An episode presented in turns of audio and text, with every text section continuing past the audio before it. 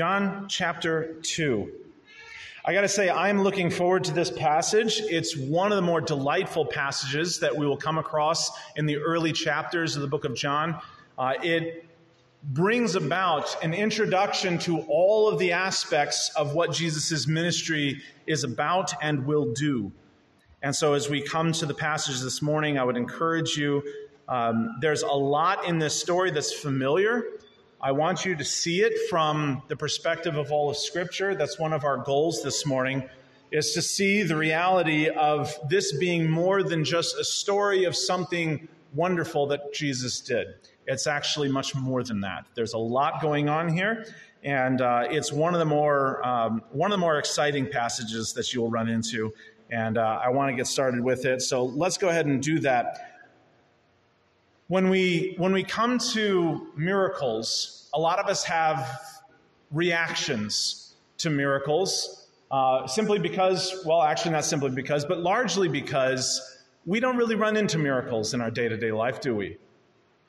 Not with any regularity. And, and when I say not miracles, I don't mean that God's not doing things in the world. What I mean is, He's not interacting in the same manner as He certainly did during the time of Jesus' ministry nor in the same manner as he did in the early days of the apostolic ministry. I mean, literally, when Paul had a handkerchief brush up past him, that handkerchief could be carried away to sick people and it would heal them all. Do you see this going on in the church today? No. Miracles, the miraculous, signs and wonders, these things hold a really unique place for us in Scripture. And from our perspective, it's kind of hard to interact with them well. But the reality is that the people who lived at the time also didn't interact with them well, and Jesus pointed this out. This generation, he would say to them, always wants more signs and wonders. And he specifically had to stop doing signs and wonders for them because they would rest their faith only on those things rather than on the testimony and the word of Christ. The purpose of miracles is not to show off. The purposes of signs specifically, that's why they're called signs, is to signify for us something changing in the history of redemption. And so when we see these signs throughout the Gospel of John, John takes more normal things and spins them to show us a reality of what Jesus is doing. Jesus himself is the center and the crux of all of redemptive history. And when he came and his ministry began, a huge transition took place. A transition that had been talked about, that had been looked forward to by all of the prophets, but something that the people of God were only barely conceptualizing the ramifications of. And so John introduces his readers, you and I, to his first sign. And I want you to see it. Let's go ahead and stand in honor of God and His Word, and we will read verses 1 through 12 here in John chapter 2.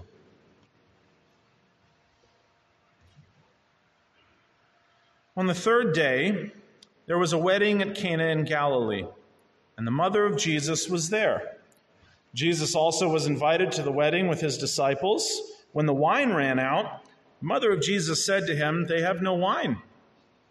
And Jesus said to her, Woman, what does this have to do with me?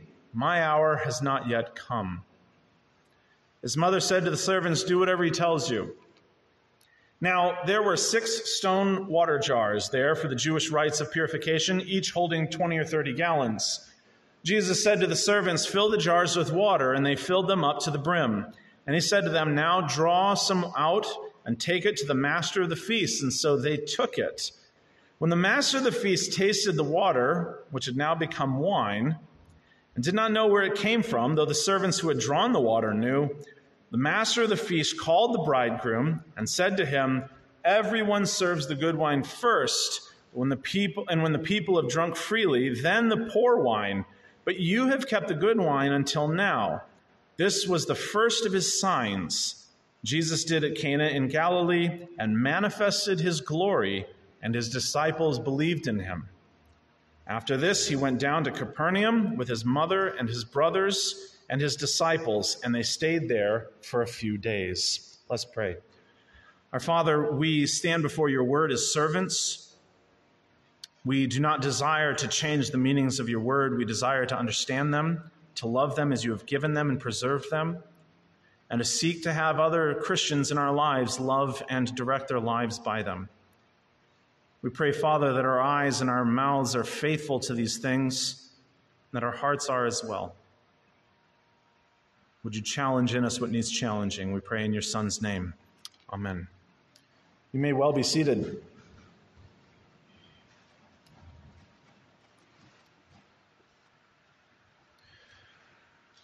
you heard this story before? I have. I remember hearing it in Sunday school for the first time. I don't know how many of you are of similar age to me, not many, but I was on the tail end of the flannelgraph things, where you would, you would get this remarkable uh, story of, of uh, miracles told with little felt people on a big felt board. And this is one of those ones that for some reason is just stuck in my memory all of these years this idea of a wedding that's going on, a celebration that's going on, a big pile of jars, and Jesus, and all of a sudden the water becomes wine, and they take it to the master of the feast, and all is well. When you learn things that early in life, you tend to gloss over every time you read it and don't really challenge your preconceptions to it. I want to challenge all of our preconceptions. This is not a story about turning water to wine. This is a story about Jesus. This is a story about what he has come to do. This is a story about what people were looking forward to and what they would have heard reading this. What the people who were his disciples present there with him that day would have perceived. John has already prepared our hearts to look at these stories this way by saying, When we were walking with him, we beheld his glory. And John describes that glory by saying it was glory as of the only begotten of the Father, and he labels it out full of what? Grace and truth. And so when we see his glory manifest, which is exactly what is described here in verse 11, we should be looking for that. We should be looking for signifiers of God's grace and of God's truth in signifying works like this. This is not just a miracle to prove his divinity. In fact, Jesus rarely does miracles just to show or just because he is divine. He does these miracles because it is his ministry of salvation worked out to the people. And so, see the type of miracles he does. He doesn't go out and go, hey, you want to see this rock levitate? Ooh. He doesn't do tricks like this. Could he do it? Absolutely. Could he have turned stones into bread in the temptation of the wilderness? Absolutely. Could he have thrown himself off of the temple and his angels catch him up? Absolutely. He could have done these things. The point of miracles and the miraculous is not to show off, it is to signify the reality of what redemption is at work. And so we're not seeing the water turn into, for instance, blood. We're seeing it turn into wine. And there's a very specific reason for that. We're seeing that these are stone jars, not pottery. There's a specific reason for that. Everything that John is describing here has very intentional purpose that these jars are described as not just any stone jars, but the ones specifically meant for purification rituals, for the washing of hands before certain habits. That the, that the servants specifically came up and were doing whatever Jesus said to them, even though it made no sense. Now, I don't know about you. When I read this story first as a kid or heard it, you know, presented forth. I don't know if somebody's told this or if I just always perceive this. I always thought that the water turned to wine inside the big jars. It didn't. John says specifically that the servants actually drew water out of the jars and carried it in a cup to the master of the feast. And by the time that it got to the master of the feast, it was wine. That is, for me, somehow a much more significant reality for these servants to have listened to Jesus' words when for them it made no sense to take hand washing water to the master of the ceremony, putting their own necks on the line. We'll address that when we get there.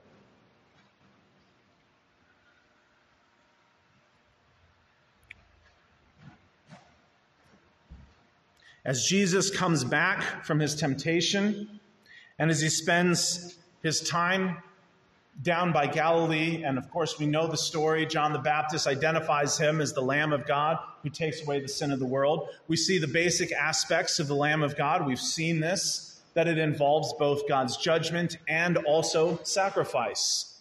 And Christ was here to do both. First, sacrifice, next, judgment. But the Lamb of God carries out both of these things. And we talked about that as the backdrop. Jesus is here to remove the sins of the world.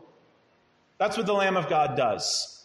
Not by forgiving everybody and not by judging everybody, but by both aspects of his ministry, spanning, as we now know, more than 2,000 years. He is the one who's going to remove sin from this world once and for all. For those who are called according to his purpose, it is through forgiveness and atonement and the shedding of his own blood. For those who refuse to trust in him and do not have his covering, it will be through judgment itself. It should not stand as a surprise to us, even before we begin this passage, that wine also holds both of those pictures. Wine is a testament to God's blessing as well as to his wrath. Both of them are carried in that same picture, and Jesus here points to one aspect of it the overflowing blessing of what it is that Jesus has now come into the world. It is a tremendous thing to behold a sign like this.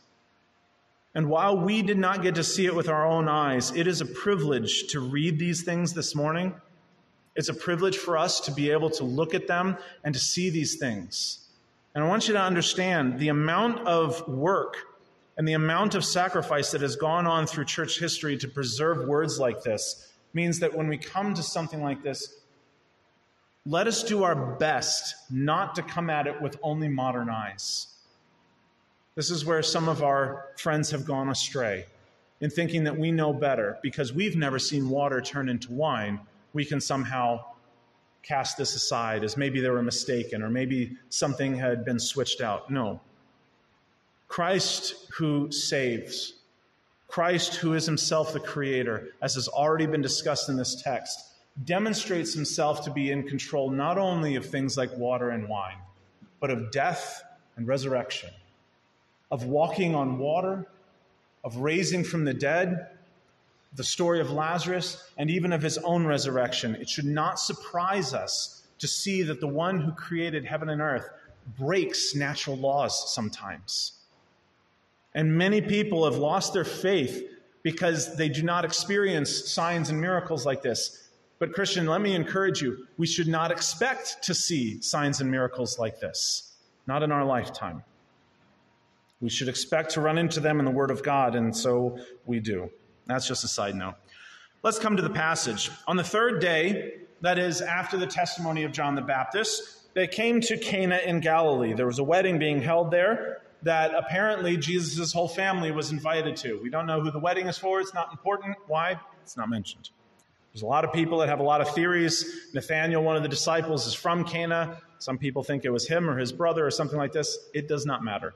The reality is that there's a wedding in Cana of Galilee and they travel there. It takes three days to travel there from the Jordan. And so this is them traveling there the whole time. So on the third day, there was a wedding at Cana in Galilee and the mother of Jesus was there. Jesus also was invited to the wedding with his disciples. When the wine ran out, the mother of Jesus said to him, just as a matter of fact, they have no wine. Now, let me stop here for a second and just take a quick note. Why do you think that that was going on? Why was Mary coming to Jesus about this? We're told specifically that he's never done any miracles before this. This will be his first one. And so then there's not like this history of him going, hey, Jesus, we're out of milk today. I got this thing of water. Can you do this thing? No history of signs like this, no history of carrying these on. We know from Scripture that such things has happened before, such as in the ministry of Elijah, where the widow's flour and oil never ran out as long as her household continued. Why would Mary come to Jesus about this? And then Jesus respond in this way.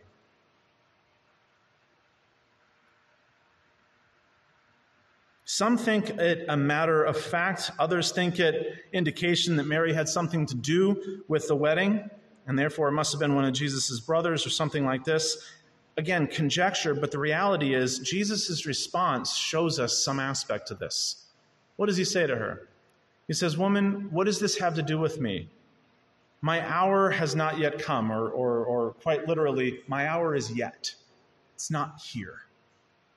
Why are you bringing this to me as if this is mine to fix? Now, he is not being condescending. In English, it sounds that way. That's not condescending. That is actually a respectful way to speak to an older woman in their culture. Um, it is a term of endearment. It's kind of like, ma'am, what, this isn't mine to fix, sort of thing. And so when he says, My hour has not yet come, he's expressing something about the reality of what signs are. Now, this is even more fascinating because while his hour has not yet come, a, a, a, statement that he will say over and over again throughout the Gospel of John, he still continues to work a sign. And so it seems that there's, at first reading, two sides to this. One is he says, My hour is not yet come. And then the other is, I'll go ahead and fix this temporal problem. And so what are we dealing with? And that is one of the confusing aspects of the story. So let's see if we can iron it out a bit. When he comes to her and says, My hour is not yet come, he is expressing to her the reality of the kingdom of heaven is not fully here yet. He is not inaugurating it, he is not fully bringing it in yet. That will happen later in the Gospel of John, and he will say it explicitly in the upper room as well as in the high priestly prayer of Christ in John 17. When we get there, we will address it at great length. But the reality of what's going on here is his hour is not yet come. That's about three years into the future. And so when he's saying, My hour is not yet come, he's saying, This is not the time where my kingdom comes into this world and such blessings overflow and everything comes from me. It doesn't work like that. But I'll give you an instance of it. And I'll show you part of the glory of God breaking into this temporal world. And this is why John expresses this in verse 11 that what Jesus was doing here was manifesting or making apparent the glory of God in the person of Jesus Christ. And so, what does it look like? It looks like solving a problem. Here, it signifies a great spiritual reality of Christ's blessed riches at his own expense, given freely to people that don't deserve it. Now, that's the spiritual aspect of it, but in the temporal world where the sign occurs, it just shows up as water turning into wine, a sign of God's blessing and constant provision for his people. Wine was always seen as a matter of this.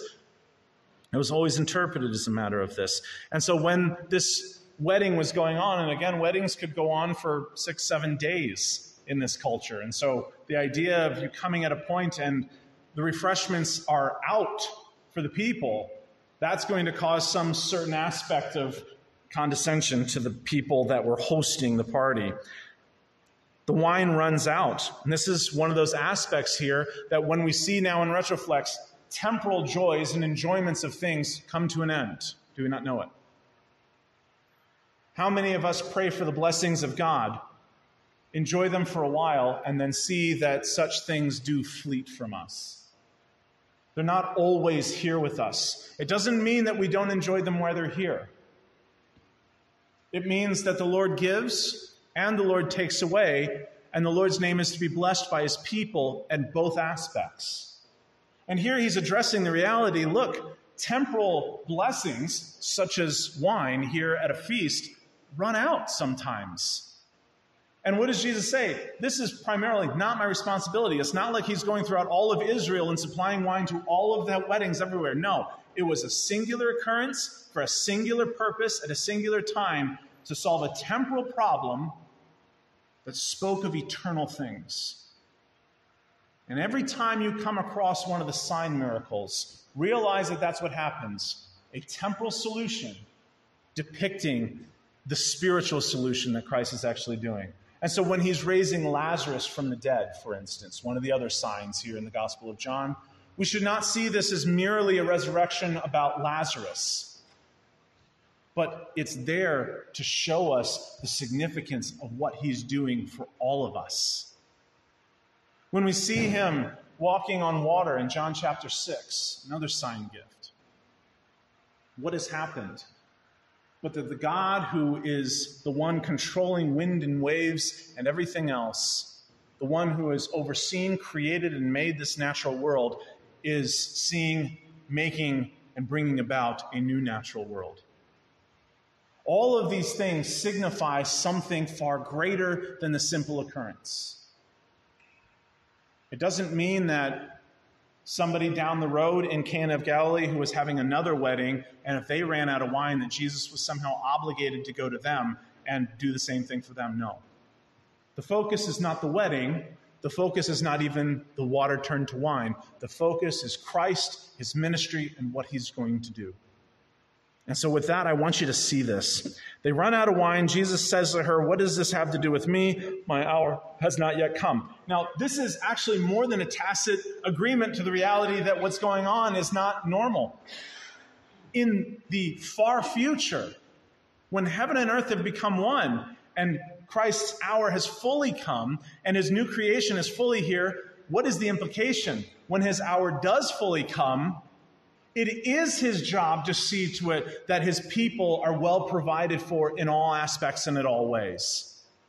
And so a lot of people focus on this reality that Jesus doesn't do anything initially until he's asked by the servants about what to do. But what Jesus says is, You're coming to me for temporal blessings. That's not my role yet. That means there is a time in eternity future when such blessings will be fully provided and the norm at all points. We can see this even in our lives now and even in creation now. Jesus speaks of it himself when he says, You worry about what you put on and what you will eat. Go look at the animals. Look at the sparrow of the sky. Look at the flower of the field. Have I not dressed all of these? Have I not fed that sparrow? Have I not, does not one of them drop in the woods without me knowing about it? And again, that's not a teaching about birds and about flowers, that's a teaching about God's provision for his people, and not necessarily here and now. Faithful Christians sometimes are at places where joy is not the norm. Sometimes Christians are at places where they do not see the temporal blessings of God, but it seems that everything is being stripped from them. What we are called to in this passage is never to see God's lack of provision or provision from the terms of our own situation. Sometimes Christians starve. Sometimes Christians fall ill.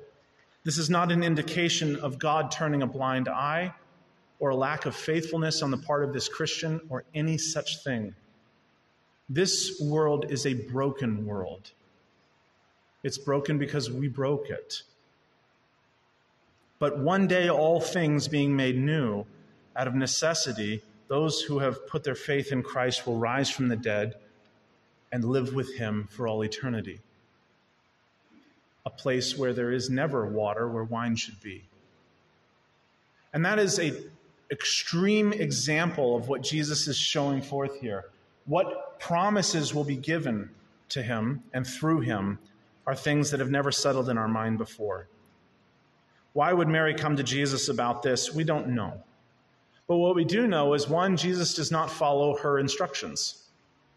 She instructs others to follow his instructions. That's something that our Catholic friends would do well to remember. Jesus himself is actually in charge here. Why? Because he is the Savior of the world. So his mother said to his servants, Do whatever he tells you. Do whatever he tells you. Now, this is something even more fantastic because the reality is every time John writes something about a single person or a single instance. He is showing them either by bad example what not to be or by good example what to be. Here, he's saying, Look, pay attention. You're the servants. Do whatever he tells you. The same thing as Mary is saying to the servants, and then John is putting that in positive light that the servants then followed what Jesus said. John is saying the same thing.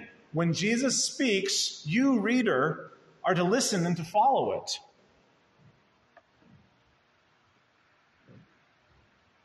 And so John turns to the setting. He says, Now let me build you a picture. There were six stone water jars that were there for the Jewish rites of purification, each holding 20 or 30 gallons. Jesus said to the servants, Fill the jars with water. And by the way, that is no small feat. That is anywhere from 120 to 180 gallons of water. That's an enormous amount of water, not a fun thing to cart in. 120 to 180 gallons of water total. What does he say to them? Fill them up. And so they filled them up to the brim, all the way to the top, filled with water. Now, if you're one of the servants, what are you doing this for? Well, Mary told us to do this. And then, as far as for listening to him, then he's telling us to fill these places, these jars that are sitting outside the house for people to come and wash their hands before they come into the house, to purify themselves before they come to a, a celebration like this. He's telling us to fill these with water. But the problem is, we ran out of wine inside the house. Why in the world would we be doing something like this? Fill the jars with water. They filled them up to the brim. And then Jesus said to them, Now draw some out and take it to the master of the feast. Take it to the master of the feast. So they took it. When the master of the feast tasted the water now become wine and did not know where it came from, though the servants who had drawn the water knew, the master of the feast called the bridegroom and said to him, Everyone serves the good wine first, and when people have drunk freely, then the poor wine, but you have kept the good wine until now. My friends, do not be distracted by the story. This is not a story about water turning to wine. This is a story about a sign gift that Jesus did here. A certain miracle to depict an aspect of what he is doing in the world. When we taste and see that the Lord is good throughout the Old Testament scriptures, what should we experience? But a delightfulness. We should experience that when we see the commandments of the Lord, that they are like honey on our lips. They're a delight to the mind and a cheer to the fainting heart. For those who knew the scriptures before the coming of Christ would look at the scriptures and say, This is fantastic. What a grace that God has given us His law. What a grace that God has given us our kings. What a grace that God has walked with us, though we are unfaithful all these generations. What a grace for God to pull us out of exile twice. What a grace of God to walk with us, provide for us leaders during the judges, the days of the judges, provide for us prophets during the days of Elijah and to the latter prophets as well. What a grace for God to travel with us when we were taken to captivity into Assyria and into Babylon and into Persia, the Greeks, and then the Romans thereafter. What a grace, what a mercy for God to walk with us throughout all these things. What they thought they had was marvelous. And it truly was. And then Christ came into the world and showed us that what we as the people of God thought was the tip top grace of God, thought was the pinnacle of all things, turned out only to be a shadow of the real substance, which is Christ. Last week we were in Colossians 2. When we address the reality that some people, having kept certain Sabbaths and feast days and new moons and all of these, or, or certain foods and drinks and all of these regulations, we're simply paying attention to the shadow of the things. But the real thing casting the shadow we learned was Christ. And we see this in retrospect because when Christ came into the world, it surprised everybody. Nobody anticipated his advent in the way that he did. Nobody was looking for a victorious king who was also a suffering servant. This is why you see so many confusing questions to him. Are you the prophet? Are you Elijah? Are you the one to come into the world? What is, what is going on? They were asking John the Baptist, they were asking Jesus, and they were so confused. How is it that the disciples of the scribes and Pharisees don't eat or drink in the manner that you do, but you've come into the world and you're eating and drinking and everything's fine? It's so confusing to so many people, and yet what Christ did was not only surprising to those who had grown up under the Old Testament, but it was also surprising to his own disciples. And it should be surprising to us that what he came to do was not merely more of the same. He was not just another prophet in the long line of prophets, he is the one who sent the prophets. And as he himself has now come, as the Son of God himself, stands in the midst of his world as creator, as sustainer, and as savior. And this one who comes into the world manifests his glory and it exudes grace. It is not something just signified and pictured in certain aspects. It is Christ himself, the hope of glory. He actually walks in this world, exuding abundant life wherever he goes. And so, while it will surprise us at first, Water turns to wine. Blind people turn to those who can see. The deaf can hear. The dead are raised to life, and the poor have the gospel preached to them, and the sick are healed. Jesus takes all of these signs and he points always to himself. You think you're well. You think you do not need a physician. Guess what? I'm not here for you. Only those who know themselves sick look for a solution. Is this not the purpose of the law? To show us our sickness. And what we thought was the full grace of God turned out to be a small piece of a manifold grace of God that is simply overwhelming. How is it that God Himself, instead of providing shepherds, would actually come and shepherd His people? How is it that God, having once given the law set in tablets, written and displayed for people to read and see, are now, is now writing the law of God into the hearts of his people, turning our hearts to love those things that God loves and to hate those things that God hates. All of this is depicted in here. Look at these. Why do we have stone water jars here for the Jewish rites of purification? The whole picture here is the reality that this is not the first time we've seen water and stone mixed together as far as pictures are concerned. God has actually expressed this in multiple places in the past, has he not? Moses did this. In the middle of a desert, actually did it twice. Stone brought forth water.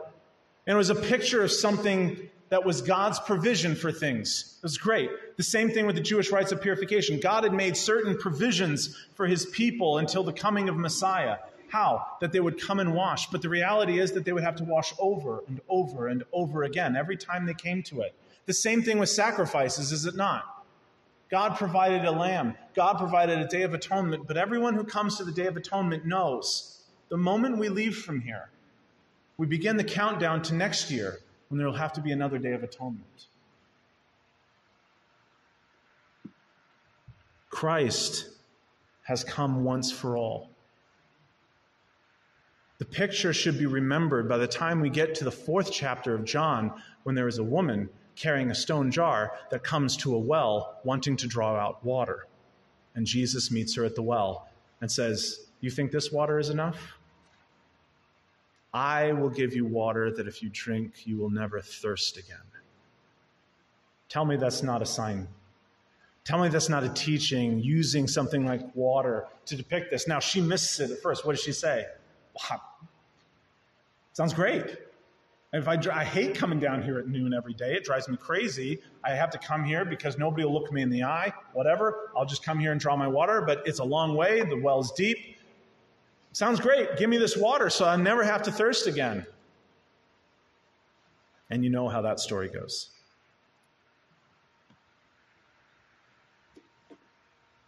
Elijah does the same thing on Mount Carmel. He takes jars filled with water and dumps them all over the sacrifice, all over the altar, right there on Mount Carmel while the drought is going on throughout the land. And God sends down and he had actually pounded out a trough around the altar to catch all the water. And God sends down a fiery tornado, don't forget that, and not only takes up the altar stones, the sacrifice, but also licks up all the water and pulls it all and burns it to nothing. Same picture. Same picture should be in your mind. There is a reality of purification that had only been partial and temporal in the past, but what Christ is here to do is to purify us once for all. I need you to understand because we we have gotten so used to the reality of salvation being permanent in our lives that understanding that that teaching was not taught in the Old Testament. This was something we had to keep doing and keep up and keep coming back for and keep doing. And if we didn't, we could be destroyed at any moment. You have to understand how big of a transition this is. And John is writing to these people and he's expressing to them look, what has been before is no longer the way of it. Christ has fulfilled not just the temporal responsibilities of purification, he has enacted once and for all a cosmic purification that cannot be undone. Christian, you do not stay a Christian your whole life because you're so good. You stay a Christian your whole life because Christ is saving you. And from the moment of salvation to the end of eternity, which doesn't exist, he cannot not be saving you. That is the nature of his work. It is not once and see how it works out. And then, well, it doesn't really work out. I'll try something else. No, that's a sign this never happened. We stay faithful to Christ because he is faithful to us, not the other way around. Look at these servants in this story. And take this picture. Imagine you're one of them. You have the cup that's meant for the master of ceremonies here, that's putting on this enormous wedding. Who knows how many days into the feast this is? And Jesus comes up to you and says, First, before you try to find more wine, before you try to go down into the town or however you would buy wine like this, he says, Look, fill up these jars out here that are meant for washing of hands outside the house fill them up with water all the way. And so you fill them up to the brim, say 150 gallons or so. And you know where that water came from. You didn't draw that out of a well. Something like that almost certainly came out of a river. You don't draw out 150 gallons of water from a well. It doesn't really work like that. Uh, it's a lot harder to do that than you might think. So if you're thinking, well, I don't know what that's going to exactly do for this, but then the next thing that Jesus comes up to you and says is take that cup, go dip it out of that water that you just filled it up with, and take it to the master of ceremonies. His, um, his problem is fixed. What's going through your mind? Are you crazy? He's probably going to have my hands.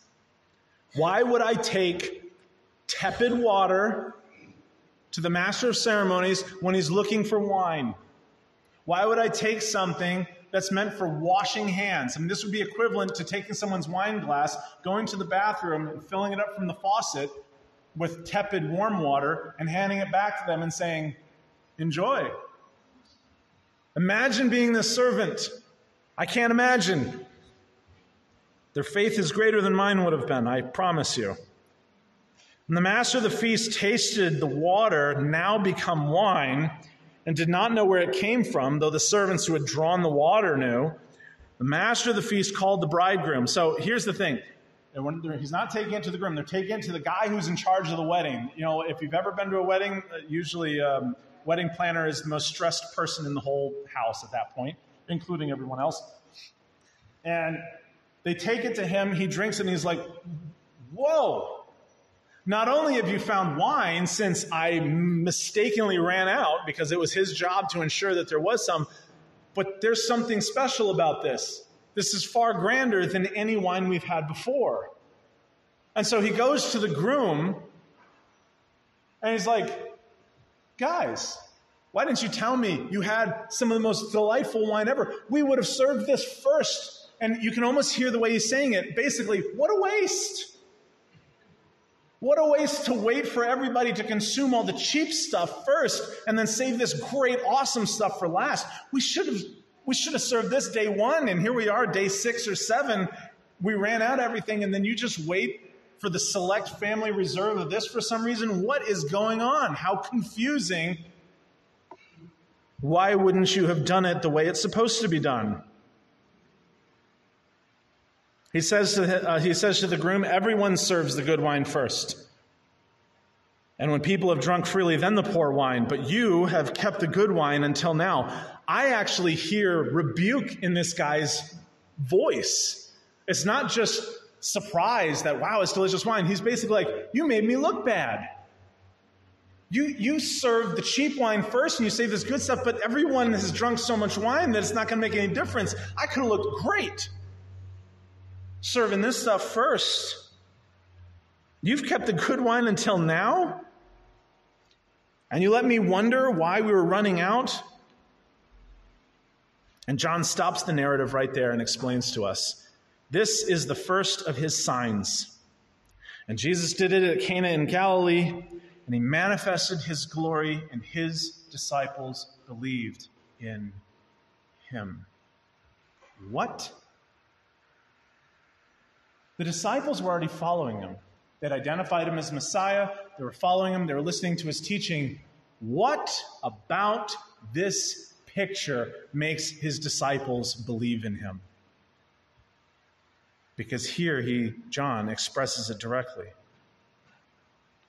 His disciples believed in him. Why? Because he manifested his glory. And what is it that they saw? What they saw is the normal turns to blessing.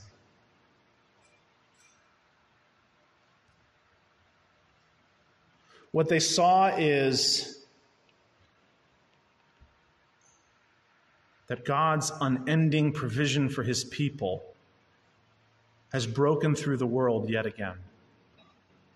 You have to understand that the people of Israel had been bemoaning the reality that there had been no prophet in Israel since Malachi for 450 years. Nobody had been doing anything like this, nothing had been happening.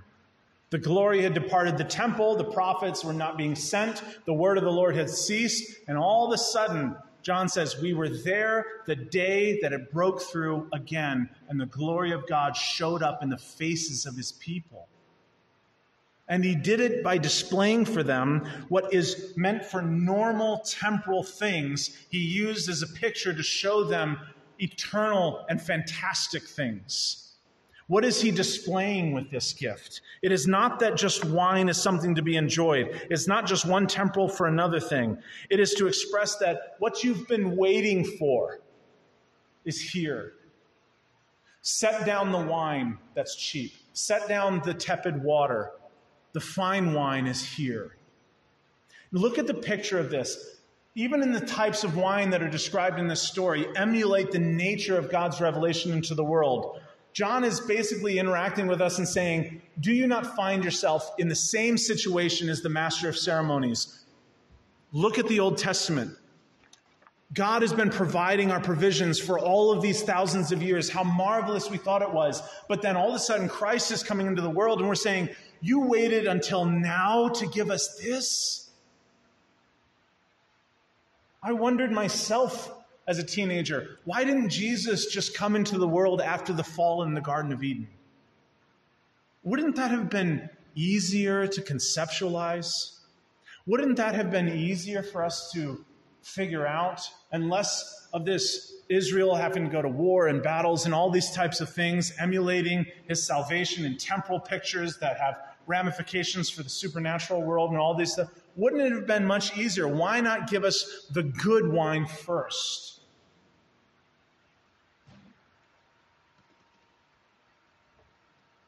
Because none of us would have believed in him. None of us.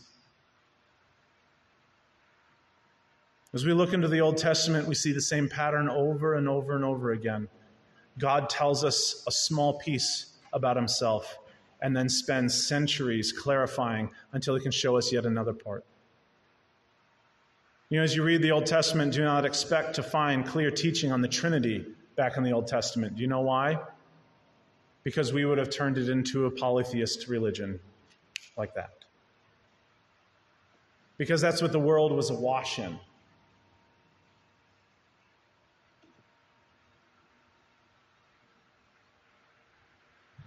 Why the law first and then the gospel?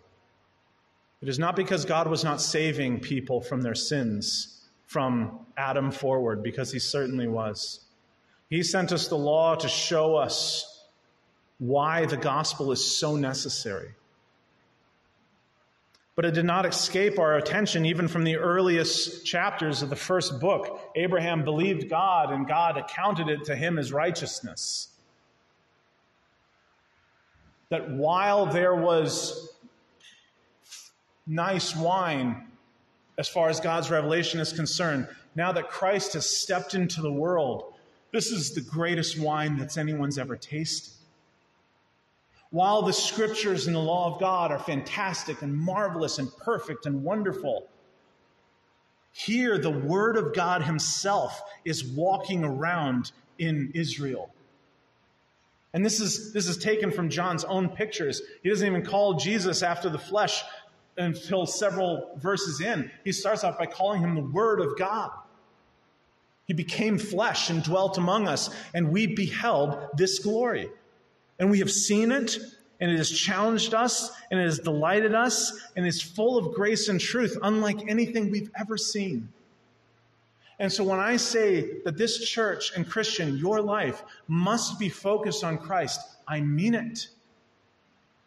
I mean that He is the center of all things. He has made all things. He sustains all things, including our own souls, our own faith, and our own desires we will be focused on Christ. We will determine to be so, no matter what it costs and no matter the effects, because it is His glory that we are interested in. It is His kingdom that we belong to, and it is His salvation that we need.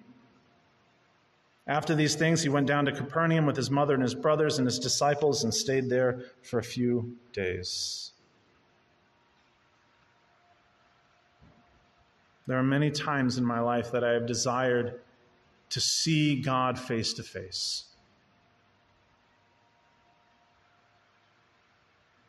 It is not a bad thing to desire because we know that it sits in the promises for all who call upon the name of the Lord for salvation. One day we will see him face to face. Do you, do you realize what that means? something that Moses wished for and wasn't allowed to, is freely given to all who call upon the name of the Lord now. Something that Moses wished for. Show me your glory. And John says, We weren't expecting it, but here we saw it. Think of John's own experience. He's just a fisherman. He was out fixing his nets.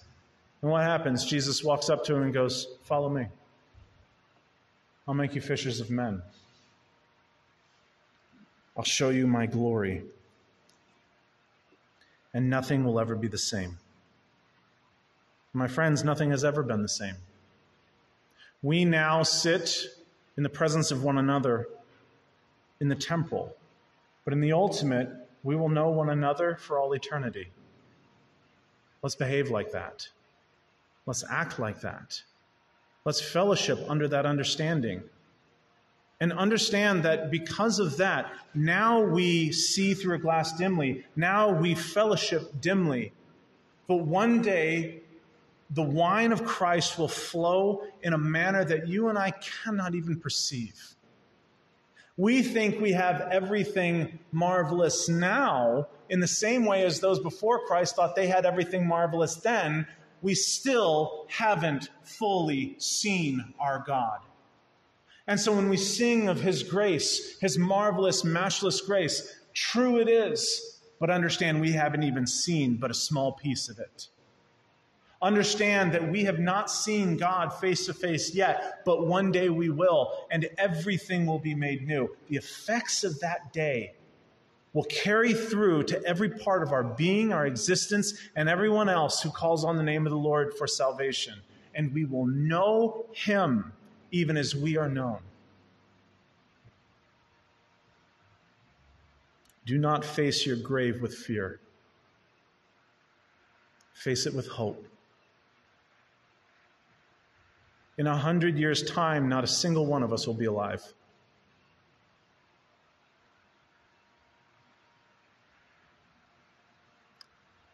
But in a billion years' time, we all will.